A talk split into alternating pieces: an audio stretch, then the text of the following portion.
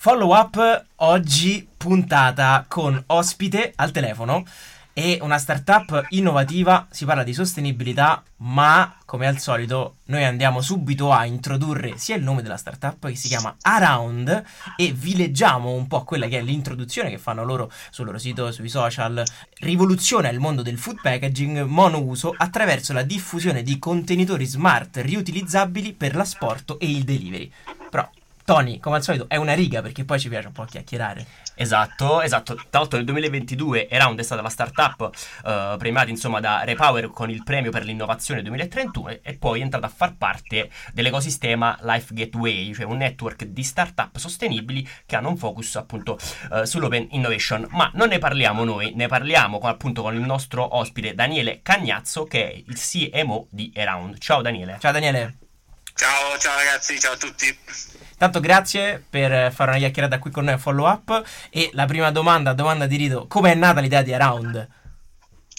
Ma eh, domanda di rito e domanda ricorrente, nel senso che comunque è la prima cosa appunto che ci chiedono. Ma mh, mm, Around è nata durante il primo lockdown, eh, mentre eravamo ahimè, chiusi in casa a causa della pandemia e obbligati a eh, ordinare insomma da delivery o cibo da sport, insomma, tutte queste cose qui. E, ehm, e, da lì diciamo proprio come dire l'illuminazione proprio perché magari presi dal periodo un po' più eh, rallentato ci siamo resi conto dell'ammontare di eh, imballaggi, di contenitori usa e getta che sì. effettivamente eh, accumulavamo insomma, durante quel periodo, no? quindi praticamente con tutti i delivery che venivano fatti si accumulavano insomma, questi sacchi di eh, spazzatura legati proprio da eh, contenitori usa e getta e da lì diciamo mh, come dire un, un, un'idea, insomma, un concetto di dire ma se questi contenitori fossero effettivamente riutilizzabili, quanto eh, potremmo davvero riuscire a risparmiare su, sui rifiuti e quindi comunque andare a dare un, un, impatto positivo insomma, per quanto riguarda appunto la limitazione dei rifiuti prodotti? E da lì poi è nato tutto diciamo ehm, eh, il brand insomma quindi da un'idea nata su, su, su, un divano in pieno lockdown a quello che siamo arrivati poi a costruire nel corso di questi ultimi due anni Comunque il lockdown è stato un periodo in cui sono state partorite tantissime Meno male, meno male, guarda. Eh, non, non sei il primo che ce lo dice. Eh, benissimo, tra l'altro diamo uh, piccole informazioni mentre facciamo uh, questo nostro confronto. Uh, abbiamo visto sul profilo Instagram di Around, che è Around RSS, se volete cercarlo anche mentre vi state ascoltando, che c'è un post intitolato Let's Compare, quindi misurazione di impatto. E andando a guardare la misurazione di impatto e a quantificare l'impatto di CO2 in chilogrammi equivalenti, è incredibile, perché il contenitore Around, cioè 1,44 34 kg equivalenti eh, di CO2 e l'alluminio per esempio 35, cioè il confronto con il monouso è, è pazzesco. L'impatto ambientale. È l'impatto ambientale. Incredibile. L'impatto ambientale, sì, soprattutto se guardiamo però l'intero ciclo di vita, no? Nel senso, purtroppo eh, c'è una narrativa in corso che va cambiata, nel senso che comunque veniamo da decenni in cui eh, ovviamente il monouso è, è andato per la maggiore, per una questione appunto di comodità, di cambio di stile di vita dal dopoguerra ad oggi. Oggi invece in realtà bisogna guardare un po' al rallentatore e fermarsi guardando, eh, guardandosi indietro. E, ed se confrontiamo effettivamente il monouso quelli come, come dire, come singolo utilizzo di un contenitore, magari l'impatto potrebbe essere inferiore rispetto a quello del produrre un singolo contenitore riutilizzabile, certo. ma un contenitore riutilizzabile proprio per definizione può essere utilizzato più volte. Nel nostro caso noi garantiamo che i nostri contenitori possono essere utilizzati almeno 200 volte, quindi capite benissimo che l'impatto di un unico ciclo di produzione però viene smaltito in 200 utilizzi. E in più Un'altra cosa che facciamo è ritirare poi effettivamente i nostri contenitori che eh, diciamo essendo in plastica al 100% possono essere riciclati anche al 100%, quindi non è tanto il problema della plastica in sé come materiale, ma nel suo utilizzo. E quindi è quello che poi noi eh, ovviamente diciamo nell'ambito dell'economia circolare ci eh, poniamo di recuperare i contenitori poi eh, che hanno raggiunto il loro ciclo di utilizzo per poi smaltirli correttamente e dare loro una nuova vita, una seconda vita che la facciamo eh, attraverso i nostri partner per quanto riguarda so, la creazione di oggetti di merchandising o dei pannelli per l'edilizia, sì. proprio per come dire, dare una seconda vita ai nostri contenitori. Ok, un vero e proprio sistema di economia circolare. E, mh, mm, ma quale, come funziona Round? Qual è il modello di business di Around? Quindi uh, immagino siano le attività uh, di ristorazione, uh, come funziona? Oppure i delivery, sì. insomma. Ma allora, ehm, Round è, è, un modello B2B principalmente, okay. che poi sfocia anche nel, sul, sul, sul, lato consumer. E, e, i nostri clienti paganti sono i ristoratori, quindi ristoratori, mm-hmm. attività di eh, mense collettive, eh, le grandi corporate, fino ad arrivare anche alla grande distribuzione in realtà. Ovviamente essendo una startup eh, lavoriamo insomma, per, per diverse fasi. Uh-huh. E la, il primo anno, insomma, la, la, fase di avvio è stato quello proprio legato ai, eh, alla ristorazione, quindi ai ristoranti. Quindi i nostri clienti paganti sono i ristoranti che eh, decidono in qualche modo ad oggi di affiancare una soluzione riutilizzabile eh, al posto dell'usa e getta, con ehm, diciamo un costo, che è quello appunto del nostro servizio, che prevede un costo ad utilizzo, quindi una specie di pay as you go okay. Eh, per ogni singolo l'utilizzo, dove la fee in questione è inferiore al costo del classico usa e getta. Mm. Se consideriamo i costi eh, del biodegradabile o del compostabile, che appunto per narrativa ad oggi vengono raccontati come sostenibili, ma in realtà sono sempre monouso, eh, a causa della guerra, a causa dell'ultimo periodo appunto abbastanza travagliato, gli, i costi delle materie prime sono aumentati notevolmente, quindi considera lo spreco per il costo di un singolo contenitore monouso, mentre nel nostro caso noi possiamo garantire un costo del singolo utilizzo inferiore proprio perché il contenitore viene utilizzato fino a 200 volte. Quindi diciamo, mm-hmm. il nostro modello si basa su, sul costo per ogni singolo utilizzo. Ok, quindi... Mentre per il consumatore finale è completamente gratuito. Hmm. Il, il consumatore uh, finale, mi pare di aver letto, uh, scarica un'app. Su quest'app uh, individua quali sono insomma le attività che hanno aderito ad Around e quindi può decidere di, di, di, di prenotare il suo delivery lì, giusto? Esatto, quindi può decidere di eh, fare il takeaway, quindi tradizionale, quindi con il, eh, nel momento in cui si reca diciamo, per ordinare okay. il proprio cibo da sport, può richiedere il contenitore round al posto dell'usegetta e per quanto riguarda invece il delivery funziona in maniera non tradizionale, nel senso noi siamo abituati ai, tradizio- ai, ai delivery dove chiamiamo e ci portano il cibo in casa. Mm. Ad oggi noi facciamo il delivery in un circuito chiuso, quindi magari con delle aziende, con delle mense dove okay. prepariamo mm. il cibo lo portiamo e poi il giorno successivo ritiriamo il contenitore sporco diciamo e consegniamo il nuovo contenitore con il nuovo pasto quindi in quel caso diciamo ci occupiamo di delivery perché altrimenti in, un, in una logica di operation eh, diventerebbe un modello non sostenibile certo. oggi no? Sì. Chiarissimo, chiarissimo. No, questo è, effettivamente era molto importante da, da, da, sottolineare e il discorso dell'abitudine a considerare ah, il monouso, anche se magari biodegradabile, anche se magari compostabile, come appunto più sostenibile di un qualcosa che si riusa, eh, effettivamente anche con discorsi tra coetanei, eh, lo ritroviamo spesso, eh, però è, è, difficile da scardinare eh, e la, e, la, domanda è quali sono le, le difficoltà che avete incontrato? Eh, io una me la immagino, ma magari mi dici che non è assolutamente così. Eh, per esempio, quando c'è la narrazione del prodotto che è in plastica, no? dice la plastica, demonio, esatto, no? esatto. C'è questo demonio della plastica. Eh, ecco, oltre a questo, che magari invece mi dici no, nessuno ci ha mai detto niente. Eh, qual è stata la, la, la, difficoltà? Ci sono state difficoltà tecniche di organizzazione tra il team? Ecco, vogliamo sapere la parte difficile, la ciccia difficile. Ma allora mm, sì, allora, a livello di prodotto, nel senso che eh, non è tanto demonia- demonializzata la plastica tra gli addetti ai lavori, diciamo, no? okay. ma più su larga scala, perché già la plastica, la plastica, la plastica, ma è l'uso che se ne fa della plastica, perché in teoria la plastica è un materiale resistente, economico, mm-hmm. può andare nel nostro caso in lavastoviglie, in microonde, quindi può essere molto versatile e ovviamente noi andiamo ad allungare il suo ciclo di vita. Se invece la plastica la pensiamo come mono, monouso, quindi mm-hmm. proprio usa e getta e poi non smaltita correttamente, la plastica ce la ritroviamo negli oceani, ce la troviamo in cima all'Everest, ce la troviamo spappolata in microplastiche che poi finisce anche per mangiarla. E allora quello sì è un problema.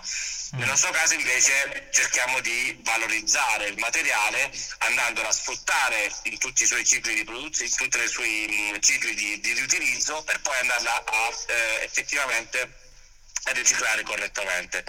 Ovviamente all'inizio, appunto a proposito di difficoltà, non essendo chimici, non essendo esperti di materiali, eccetera, eccetera, abbiamo iniziato a fare una serie di ricerche su diversi materiali e diciamo la prima ball, eh, prototipo che avevamo, avevamo, fatto era in, in, fibra di bambù, che okay. ha, come dire, su larga scala il bambù organico, figo, bellissimo, ma a conti pratici in realtà il bambù rende meno della plastica. Okay. Perché ovviamente poteva essere utilizzato per circa 20-30 utilizzi mm-hmm. e poi non era riciclabile perché la fibra di bambù è un insieme di materiali. Quindi ecco. diciamo, non, non, può essere poi scisso per costruire altri materiali. Quindi diciamo, è meno sostenibile della plastica vergine cioè, per dirla in, in, in, modo come dire per, per sempre legato al nostro utilizzo eh, sempre certo, legato al nostro, certo. tipo, al nostro modello ovviamente e così come tanti altri eh, prodotti dalla fibra di mais alla fibra vegetale il problema è che per garantire i riutilizzi nel lungo periodo ha bisogno comunque di un materiale eh, come dire, mh, forte che possa effettivamente assicurarti questo tipo di, eh, di, di prestazioni.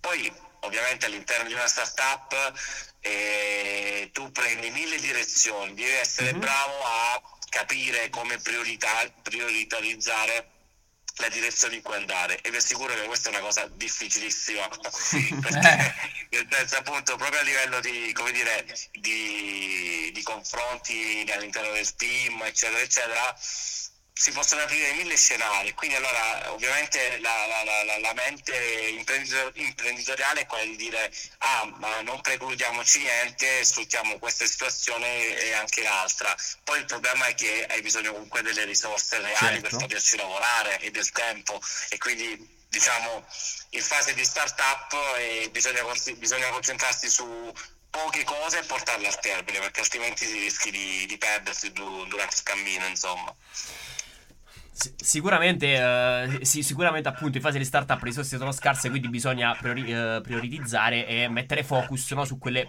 piccole attività, quelle poche almeno attività che fanno poi l'80%, l'80% della, di- della, differenza. Ma um, come avete fatto a validare l'idea? Questa è una domanda che facciamo spesso perché poi ci piace capire, ok, ho un'idea, ma poi da, dall'idea all'esecuzione a capire se quell'idea ha un mercato ce ne passa. Quindi è una domanda che facciamo spesso, che facciamo sempre perché ci interessa proprio questa fase qui. Anche perché poi qua si tratta di, di B2B, di che B2B, è, quindi è forse ancora più difficile se sì. vogliamo dirlo molto genericamente. Eh, insomma, certo. come è andata? Come avete fatto? Ma allora, ehm, ovviamente appunto eh, noi essendo una società benefit eh, abbiamo tutto, come dire, mh, mm, la predisposizione a creare un valore aggiunto per, per l'ambiente, per il pianeta e quindi comunque aggrapparci veramente ai valori legati alla sostenibilità dell'economia circolare. Questo ad oggi, per quanto può essere mh, come dire, a volte una nicchia per quanto riguarda i consumatori, si scontra con il lato economico per la parte B2B, è quello che appunto eh, giustamente certo. state sottolineando per, per, dirla in maniera come dire folcloristica. Sì ok mi piace salvare il pianeta ma quanto mi costa salvare il pianeta? Esatto. ok? Per dirla proprio in maniera.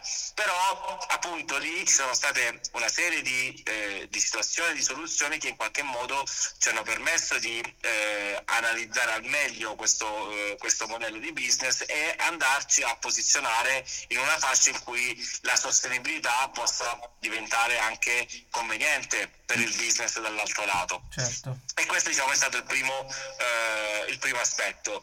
Poi sulla validazione, attenzione, nel senso noi oggi lavoriamo con un team o un network di locali che realmente poi si impegnano per quanto riguarda eh, la propria attività ad essere sostenibili. Parlo dalla ricerca ad esempio dei, degli ingredienti per le proprie ricette, okay, all'utilizzo certo. dei materiali all'interno del proprio locale, quindi diciamo in quella fascia lì ci andiamo a posizionare tra virgolette facilmente, nel senso okay. in quanto sono i primi eh, pionieri di questo nuovo movimento. Poi c'è tutta un'altra fascia dove in realtà utilizzano i contenitori di alluminio, quelli proprio come dire eh, di basso livello, dove in realtà interessa poco. Però diciamo la chiave dove sta? La chiave sta in un regolamento europeo, in mm-hmm. quanto da poco è stato approvato un, regolamento europeo che affianca la, dire, la direttiva europea sul, eh, sul ban eh, sull'impiego della plastica usa e getta. La differenza qual è? Che il regolamento diventerà o meglio eh, diventerà obbligatorio e in altri, in altri, paesi europei è già diciamo, stato applicato, quindi per legge eh, ci sarà l'obbligo di affiancare un'alternativa riutilizzabile al monouso, proprio perché la direzione europea è quella di andare a limitare l'impiego di packaging monouso solo nel campo food, ma anche diciamo un qualsiasi tipo di, di packaging in generale, sì. ma proprio per andare a contrastare diciamo, l'aumentare del volume eh, dei rifiuti, che questo poi non va a precludere la parte legata alla raccolta eh, differenziata che facciamo in Italia, dove siamo comunque molto bravi, eccetera, eccetera, ma è un, un'arma in più per andare a contrastare ovviamente l'ammontare di rifiuti che vengono generati eh, a nostro avviso inutili, inutilmente, perché un contenitore usa e getta dura in media quanto? 60 minuti? Il tempo di preparare il cibo, sì. andarlo a mangiare e buttarlo. Solo che poi per smaltirlo, quel contenitore, se viene smaltito correttamente ha un costo, ma se viene certo. smaltito in natura servono più di 100 anni certo. se anche più a volte per smaltirsi ehm, in maniera naturale, diciamo. Quindi capire che c'è qualche cosa che non va, quindi comunque una soluzione va per forza presa.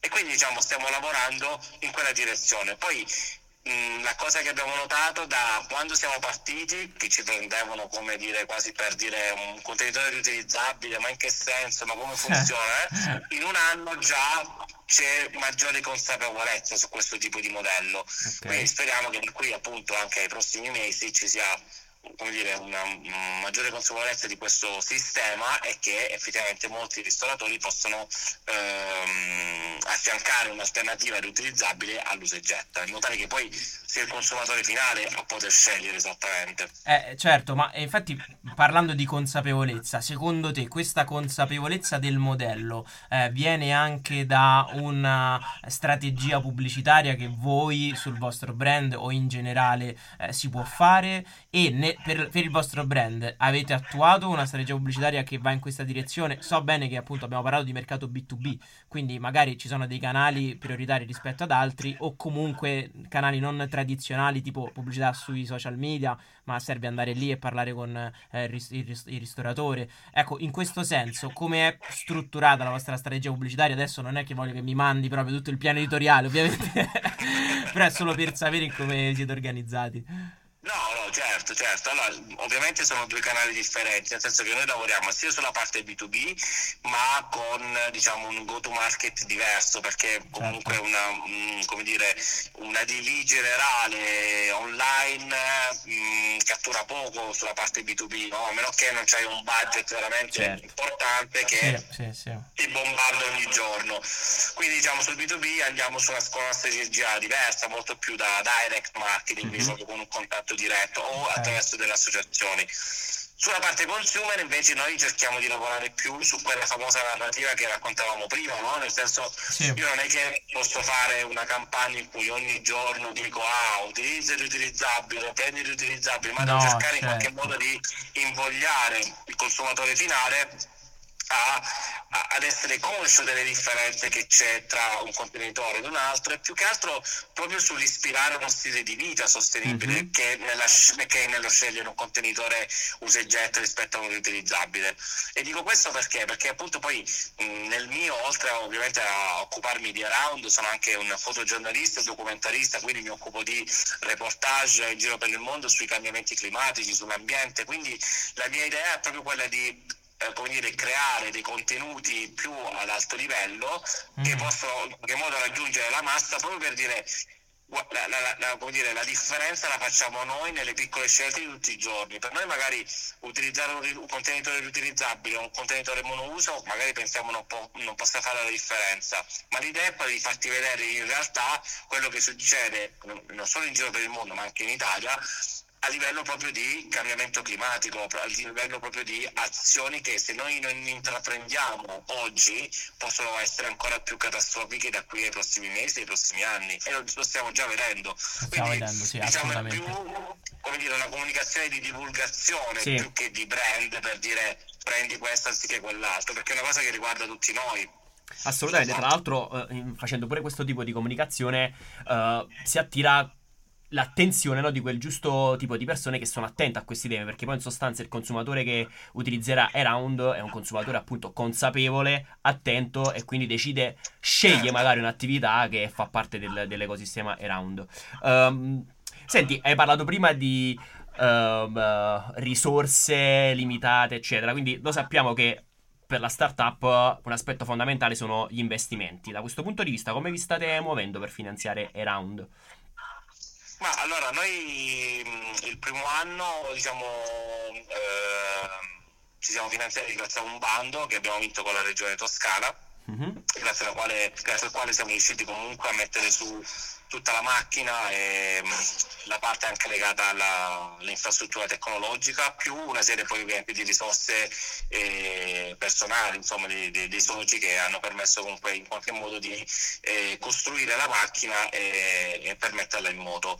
Ora siamo alla ricerca del primo round di investimento, un po' più sostanzioso perché eh, ovviamente vogliamo consolidare quanto fatto fino ad oggi a livello proprio di, di, di, modello e soprattutto crescere in maniera verticale perché comunque ci sono delle, eh, delle realtà in giro per l'Europa dove appunto il regolamento è già stato applicato uh-huh. e um, che stanno correndo velocemente proprio perché diciamo eh, grazie a un, um, l'injection di una, una, serie di investimenti sono riusciti a rafforzare la propria forza vendita, a rafforzare la propria strategia di marketing quindi per avere come dire una soluzione eh, su, su, diversi canali e a migliorare tutta la parte anche eh, tecnologica perché ovviamente come sapete l'innovazione e la tecnologia vanno di pari passo, quindi come dire, eh, richiedono, investi- richiedono investimenti, quindi anche da quel punto di vista lì c'è bisogno ovviamente di un, dire, un R&D continuo sia sul prodotto ma anche sulla parte software perché sì. poi informiamo anche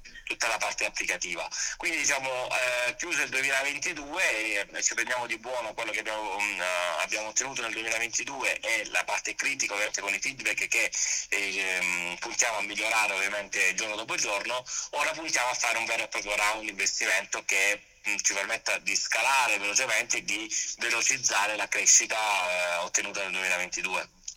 Chiarissimo, e ehm, invece guardando al futuro, non al passato comunque non troppo remoto del 2022, eh, come vedi il, eh, il, mercato del packaging alimentare? Secondo te come evolverà nei, nei prossimi anni e eh, se ovviamente eh, cioè, questo è il vostro investimento e la vostra startup, però se la tua startup andrà nella direzione in cui sta andando, andrà il mercato. Non so se mi sono spiegato, se eh, rispetto a, a, tutto quello di cui abbiamo parlato adesso ci sarà più consapevolezza e si sta già andando in quella direzione, tu lo vedi. Ma allora sì, perché nel senso la direzione è quella, e non è una direzione che decidiamo noi come brand, perché cioè, nel senso saremmo una, una goccia nel, eh no, certo, certo. nell'oceano praticamente, ma nel momento in cui appunto si muovono degli organi politici come la comunità europea e, e lo vediamo anche a livello poi internazionale su tante realtà che stanno uscendo in questa direzione, il trend da prendere è quello, quindi comunque la parte legata eh, in generale, quindi non solo sulla parte di packaging, ma sul, ehm, sul riutilizzo, sul riciclo, sulle riparazioni, anziché come dire, andare a impiegare nuove risorse, il trend è sicuramente quello. Chiaro. Per quanto riguarda ehm, diciamo, il nostro mondo, occupandoci poi di packaging e tecnologia, il packaging è una delle, come dire, ehm, delle aree che maggiormente poi eh, colpisce la parte legata a, alla produzione di rifiuti quotidiani, no? Sì. Quindi diciamo proprio da quel punto di vista va, uh, va, messo un punto proprio attraverso dei, dei, sistemi di riutilizzo che permettono la riduzione.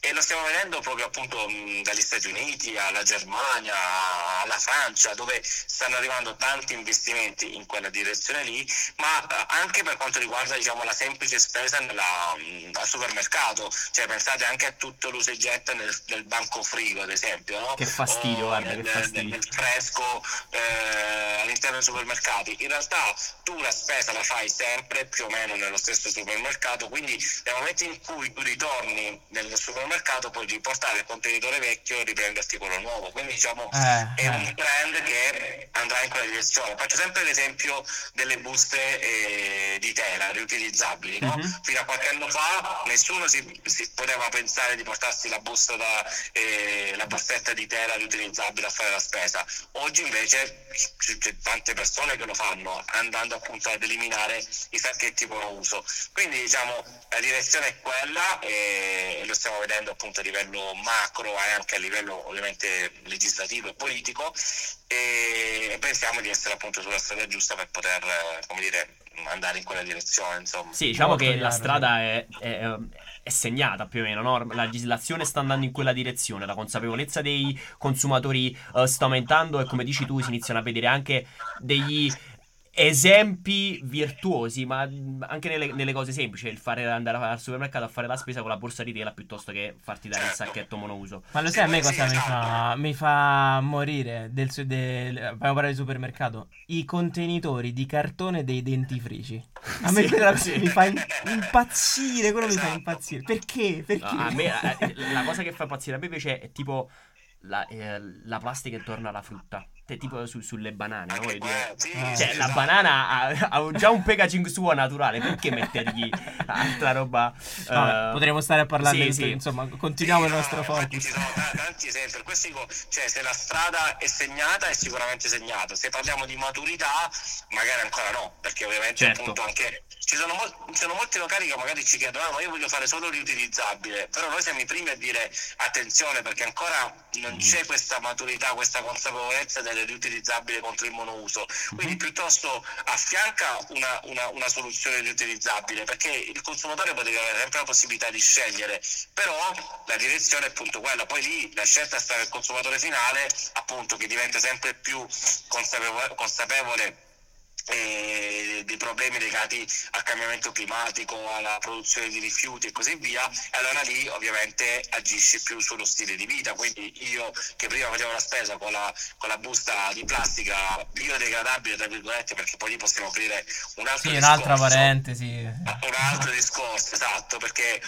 col biodegradabile lo vendono per, come dire, eh, sostenibile, eccetera, salvo poi appunto andare a eh, utilizzare delle risorse su- su- su- sui suoli, insomma, che magari erano destinate alla produzione vegetale e invece con la produzione la utilizzano per fare sacchetti di plastica monouso. Ma lasciamo, cioè nel senso avevo visto una volta una proiezione da qui ai prossimi, non so, 40 anni dove il 20% della produzione di mais Ah. era utilizzata per costruire il packaging biodegradabile e la domanda era dobbiamo decidere se costruire il packaging oppure sfamare con quel 20% eh, della produzione di mais annua quindi lì ti poni un, un grande punto Certo. interrogativo insomma no? Eh, certo. È follia, sì. esatto esatto quindi diciamo la strada è segnata ora bisogna lavorare molto sulla narrativa sullo storytelling sulla, dire, sulla consapevolezza di quello che facciamo oggi che effettivamente andrà a influenzare poi le scelte di domani Certo, certo. Daniele, un'ultima domanda che ti abbiamo già tenuto parecchio, stavolta un po' più personale. Secondo la vostra esperienza, secondo la tua esperienza, esistono delle competenze e skills che un founder di startup deve possedere a prescindere dal settore in cui si trova? Mm, Ma allora, sicuramente eh, deve avere tanta, mm, eh, come dire, pazienza e, e, e crederci for- fortemente in quello che vorrebbe sviluppare e creare. E, e soprattutto alla base di una startup eh, non è tanto l'idea, il concetto, mm-hmm. la strategia, devi avere delle persone accanto a te, quindi con un team forte perché una persona da sola non può fare tutto, quindi hai bisogno delle persone con delle competenze verticali, trasversali, che ti permettono in qualche modo poi di far camminare questo concetto. Perché in molti mi dicono ah ma sai ho avuto un'idea. Ho sì ma l'idea ne abbiamo tutti milioni ogni giorno. Il problema poi è dare seguito a quell'idea. Cioè l'idea non è soltanto il fatto di dire ah secondo me questa idea può essere vincente. Devi creare tutto l'ecosistema in quell'idea e, e, poi andarla a validare e vedere se effettivamente può, può, funzionare, non basta dire ah secondo me può funzionare, quindi diciamo da un lato c'è sicuramente bisogno di avere competenze verticali eh, su, su, su, su, un determinato argomento, poi dall'altro lato bisogna trovare o trovarsi comunque con, con, con delle persone in grado di poter eh, sostenere questo progetto e aggiungere, dare valore aggiunto a quello che eh, si vuole veramente sviluppare. E questo secondo me è alla base, perché altrimenti se sei da solo, anche con l'idea migliore del mondo, ma non riesci a svilupparla, rimane un'idea sul divano. Ecco, questa ri- ritorna spesso, no? Questa cosa del team, dell'importanza. Ritorna, del ma Daniele ti ringraziamo veramente tanto perché hai fatto un quadro molto molto preciso della, della tua idea e devo dirti che è condivisa anche da altri founder di, certo. di startup. È molto, è molto, bello, secondo me anche stimolante sentire per, per, gli studenti che ci ascoltano che comunque il team ha un'importanza centrale all'interno di un progetto certo. di questo tipo. Quindi forza ragazzi, mettetevi in squadra, mi raccomando, e soprattutto ascoltate i consigli di Daniele, e che ringraziamo ancora tantissimo per essere stato qui con noi a livello audio. Eh, magari ti aspettiamo anche fisicamente una volta se ci vuoi venire a trovare. Quando, per... quando arriverete a Roma? Perché mi sembra che Around non, non, è ancora a Roma, vero? Ma no, in realtà abbiamo un paio di locali a Roma ah. eh, che abbiamo già attivato, ma ovviamente l'idea è quella di eh, come dire, eh, poter spingere ulteriormente. Anzi, se ci sono degli studenti all'ascolto che magari sono interessati anche a eh, poter collaborare con noi, anche con dei, con, con dei, dei, dei tirocini o degli stage curriculari, li stiamo attivando già da quest'anno. Benissimo. Quindi se magari qualcuno è interessato a dire, poter collaborare con noi, ci, può, ci, possono scrivere tranquillamente, contattare sui nostri canali, sia, sia Instagram che eh, Facebook, via mail, come, come, preferiscono e saremo, come dire, eh, molto contenti di poter rispondere insomma, a eventuali richieste. Bomba, notizia bomba questa. Benissimo, no? benissimo, siamo oh, molto contenti di questo. dai, dai. E allora Daniele ti ringraziamo ancora e io ci auguro di sentirci presto per gli sviluppi di Around. Certo. E poi quando conquisterete Roma io ne sono sicuro, anzi non è che te lo auguro, ne sono sicuro e allora ci risentiremo, va bene? Va benissimo, grazie ragazzi per la chiamata. Un abbraccio, grazie, grazie a te, ciao ciao ciao. Grazie, ciao.